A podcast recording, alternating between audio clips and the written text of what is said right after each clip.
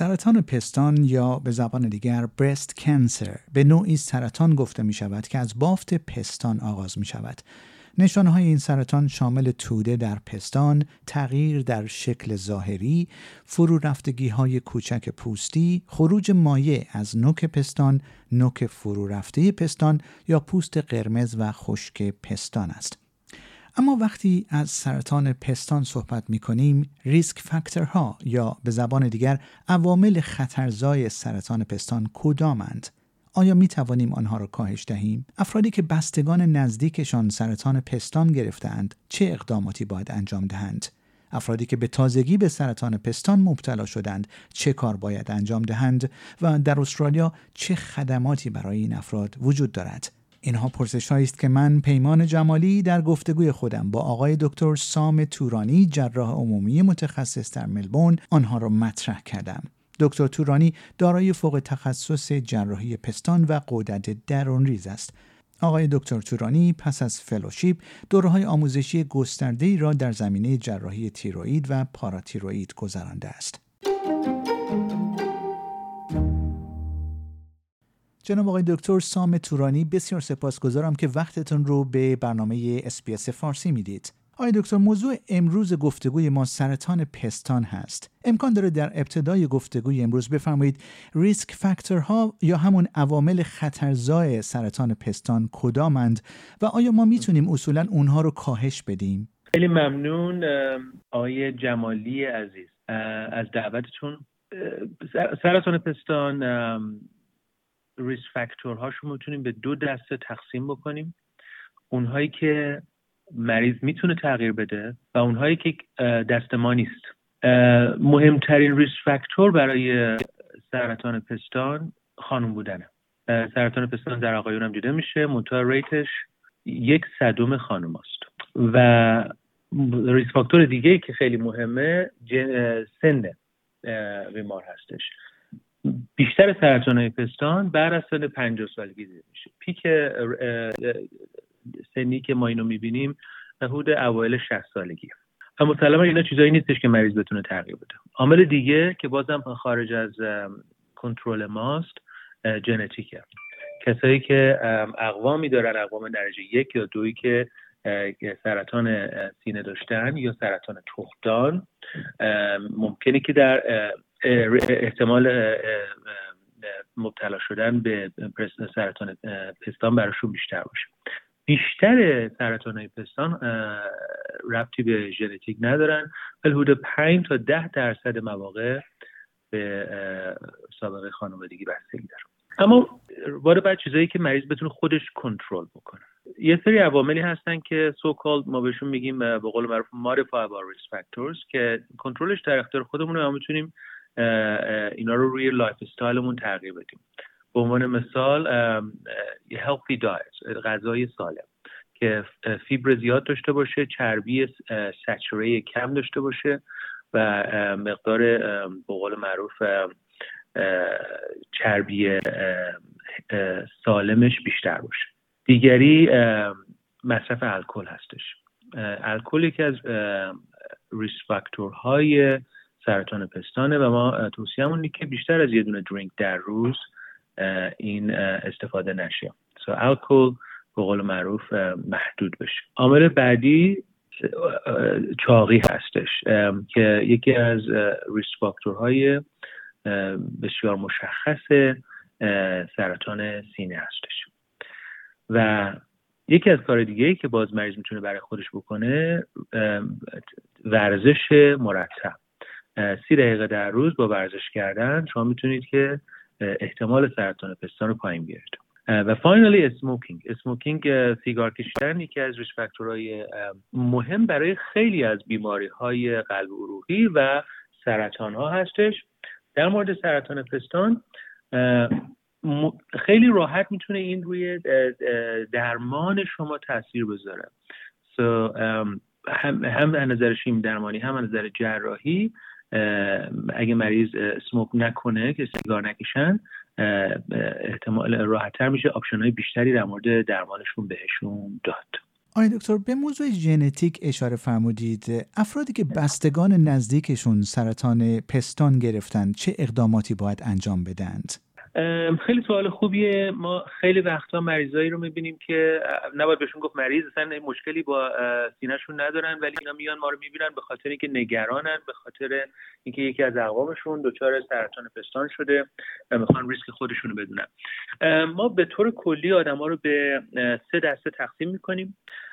اونهایی که ریسکشون بهش میگیم به قول معروف ریسک متوسط جامعه است. به طور متوسط یک در از هر هشت خانوم یه نفر سرطان سینه در زندگیش می‌گیره و این این ریسک متوسطه.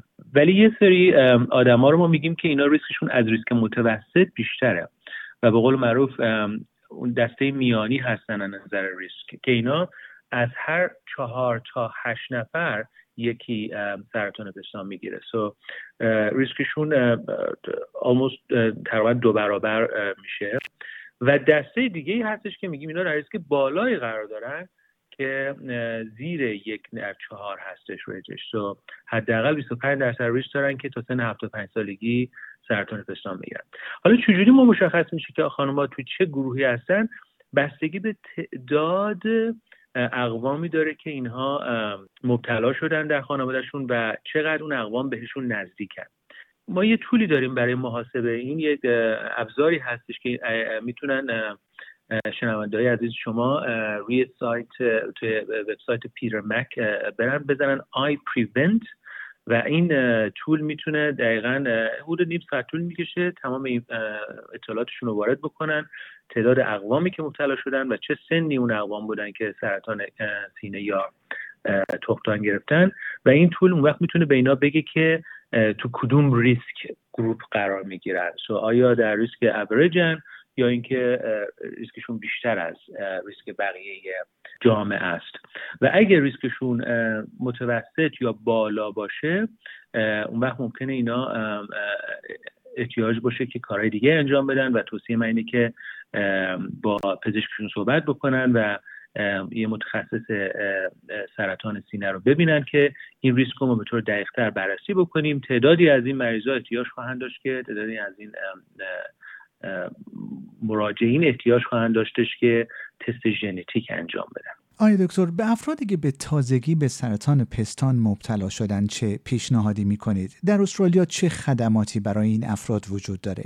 خوشبختانه ما تو کشوری زندگی می‌کنیم که این موضوع بسیار مورد توجه قرار گرفته همونجور که می‌دونین ما یه سیستم قبل از اینکه من جواب سوال شما بدم دوست دارم برگردم به سوال یه سه قبل قبل از اینکه مریض بخواد مبتلا باشه ما سیستم screening یا به قول معروف غربالگری خیلی established و خوبی توی استرالیا داریم که به طور روتین مریضا می‌تونن مموگرافی بشن هر دو سال یه بار و این از سن پنجاه سالگی براشون شروع میشه. و ادامه داره تا سن 75 سالگی. تمام کسایی که مقیم استرالیا هستن دعوت میشن به مراکز قربالگری سرطان پستان. از سن 50 سالگی این دعوتنامه براشون فرستاده میشه. ولی مریض می‌تونه خودش از سن 40 سالگی این کار رو شروع بکنه. می‌تونن به مراکز غربالگری تماس بگیرن و از سن 40 سالگی این screening رو شروع بکنن. و لزومی نداره که از سن 75 سالگی هم stop بکنن. چون الان دیگه ما به قول معروف طول عمرها زیادتر شده. مریضایی هستن که دوست دارن این کار رو بعد از سن 75 سالگی ادامه بدن و کاملا می‌تونن این کار رو بکنن هیچ مشکلی نداره. کسایی که ریسکشون بیشتر از ریسک متوسط جامعه هست moderate یا high risk group هستن بر اساس family history شون و سابقه خانوادگیشون اینا اون وقت ما recommendation screening مون بر اونها حتی بیشتر هم میشه که به قول بعضی وقتا ما مجبوریم ultrasound اضافه کنیم MRI اضافه بکنیم و اینکه screening رو از قبل از سن چهل سالگی شروع بکنیم. بستگی داره که کدوم risk group قرار بگیرن و دقیقا سابقه خانوادگیشون چی هستش. مهمتر از screening با به قول معروف imaging اینه که مریض خودش exam بکنه breast خودش رو. توصیه ما اینه که ماهی یه بار زمان مشخصی از cycle شون این کار بکنن چون هیچ کس به اندازه خود مریض از feel و look breast خودش مطلع نیست. و اگر این exam رو هر ماه انجام بدن اون موقع می‌تونن متوجه بشن اگه یه توده جدیدی توی برستشون رشد کرده باشه اینو به اطلاع دکترشون برسونن و این بهترین کاری که می‌تونن بکنن که سرطان پستان رو در مراحل اولیه کشف بکنن که هنوز که هنوزه با همه درمان هایی که ما می‌کنیم و پیشرفت های درمانی مهمترین چیزی که مشخص می‌کنه که نهایتا پروگنوز مریض یا اینکه چقدر این سرطان پستان می‌تونه اینو در آینده افکت بکنه مشخص بشه بستگی داره که چقدر زود این تشخیص داده بشه. برگردم به سوال شما راجع به کسایی که آردی تشخیص داده شدن.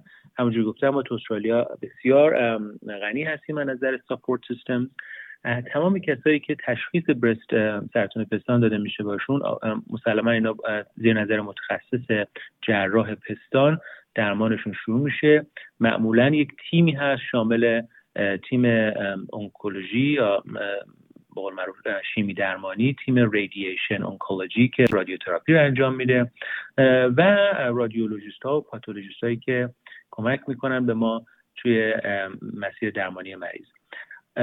ولی چیزی که خیلی برای مریض باز مهمه ما توی استرالیا سیستمی داریم به نام پرستارهایی که کار تخصصی سرطان بستان می‌کنن. همه کسایی که ما تشخیص میدیم با سرطان بستان اینا رو به قول معروف در تماس می‌کنیم با پرستارهای سرطان پستان که بسیار غنی هستن از نظر اینفورمیشن هایی که به مریض بدن ساپورت سیستم هایی که وجود داره. گروه هایی که اینا می‌تونن عضو بشن با کسایی که اخیرا درمان مشابه داشتن بتونن در تماس باشن و از نظر اجتماعی اینا رو support بکنه که بتونن یک درمانی که ممکنه یک دو سال و حتی بیشتر طول بکشه اینا بتونن این مسیر رو برن.